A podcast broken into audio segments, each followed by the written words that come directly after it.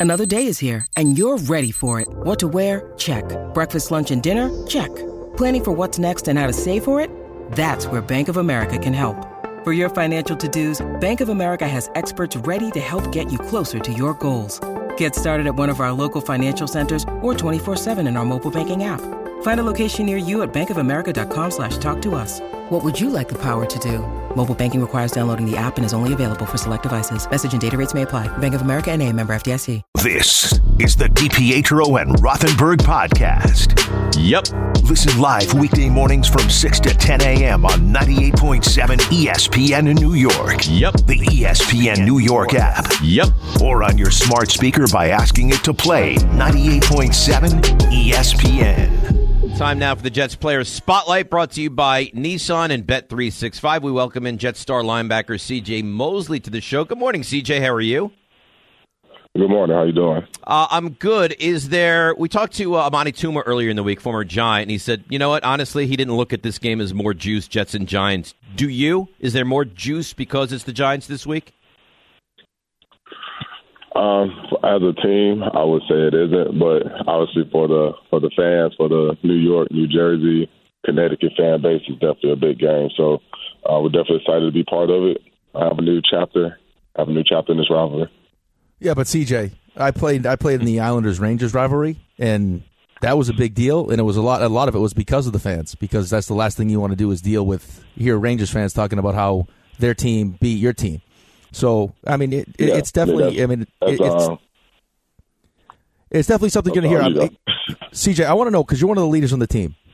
Is coming off the bye. What are you saying to the guys to make sure that you come out and you guys are ready on Sunday? Um, I think what's understood and had to be explained. Um, the way we came to work this week, um, it showed and it, it proved that you know everybody you know took their collective time off, but understood like what what our goal is, what our mission is. Um, we we know how how we looked at the team the past two years coming out of a bye, so um, that's definitely been in the back of our minds. So for us, it's just coming out there not looking like we we had a bye week. Um, you know the Giants are prepared. We understand what they've been hearing, the things they've been saying all all season, all, all season. So if we do come in come in slow, um, it's, it's going to look ugly real fast. So uh, we definitely understand what's at stake. We understand what type of mentality they're going to come in the game with. Um, you know, they've been hearing all the jet light stuff, so um, they're definitely going to come in with a chip on their shoulder. So you have to come out ready.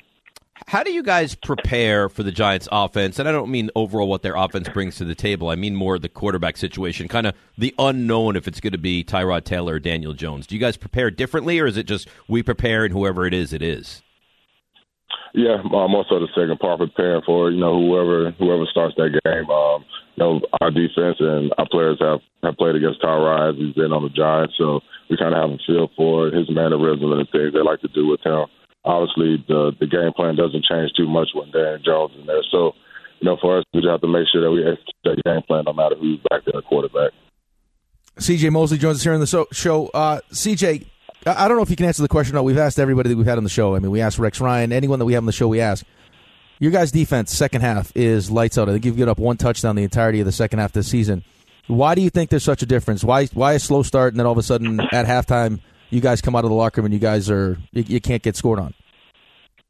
Um, I, I give big credit to to our coaching staff and uh, also you know the the players on the field. A lot of a lot of games that we have this this this season in this first half for us. Um, it's all been about adjustments, uh, making adjustments on the fly. Whether it's been with the coaches on the sideline, players talking to each other, you know, during the play, after the play, and uh, biggest thing is coming in at halftime and understanding you know, how how offense are trying to attack us and um, everybody just executing their plans accordingly. Um, obviously, got a lot of playmakers you know, with our defensive line just being ramped up and staying fresh throughout the whole game.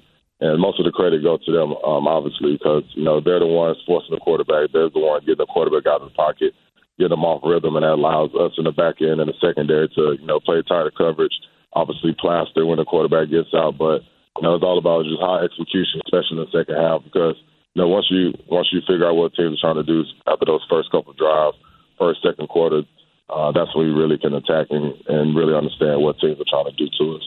I know that you guys and CJ Mosley here with us, 98.7 ESPN, always love to have a week off, right? It's great. But did it almost come at a bad time? Like that win against Philadelphia was such a huge win and such a momentum builder. And then to go away from the team and guys going on vacation, all sorts of stuff like that. Like, do you almost wish you played last week and didn't have the, the time off? Yeah, I've been I've been in seasons where we had a late bye. I've been in seasons where I had an early bye. Um, I don't know what you consider this one. I guess kind of in the middle, kind of like the front front half of the season. But um, that's you just have to have you know um, trust in your your teammates. You know the guys are gonna you know go home or go away and you know do what they need to do, but you know obviously stay locked in to the situation. But um, I feel that you know we have the the right people in the building, uh, the right people looking after us to you know make sure to keep us on that that right page. Like I said, we had a, a great week of practice. Um, you know, high, high energy every single day. So obviously it's Friday, so we get to put in the last the last few wrinkles there. You know, go out there and put in the work. All right, CJ, two part question. First part is, were you surprised they actually threw threw that ball that Tony Adams intercepted? And then second part of the question is, I know you guys and we we've spoke to a bunch of you guys, uh, even at camp. The one thing that you wanted to do with this defense is create more turnovers. What's been the biggest difference with you guys doing that this year? Um, just guys being committed, man. Um, you know, you can look at the first game with uh, Jay Whitehead. You know, um, in the off season and training camp. You know, only thing he was working on uh, when we was, you know, not when we was on the sideline or the defense was on the field. You know, he was working on coverages, working on picking off the ball the way exactly the way you saw he, he did in that first game. So just just little examples like that is gonna you know give you those results in the season. You know, guys working on and making making it a habit to go get the ball in the air, making it to go punch out the ball. So, you know, we just we just really, you know, try to do our job as, as the best we can. And when it's time to make a great play, you know, we've had we have some some heck of players in the in the right spot to make those. Uh, I, I know you guys watch a ton of film, and uh, even though the Giants' offense certainly has not been great this season by any stretch, uh, I'm sure there are things that you game plan for. What what what do you see when you watch the Giants' offense on film? What I don't know, uh, uh, outside of Saquon Barkley, is there anything that gives you real pause and concern with this Giants unit? You know, uh, overall, they have a really a really good unit. Um, you know, every every every season is different. You know, last year they did make the playoffs. Um, has things gone out the way they wanted to? No, due to injuries, due to you know all those things that that goes on with football. But you got to understand, this is NFL.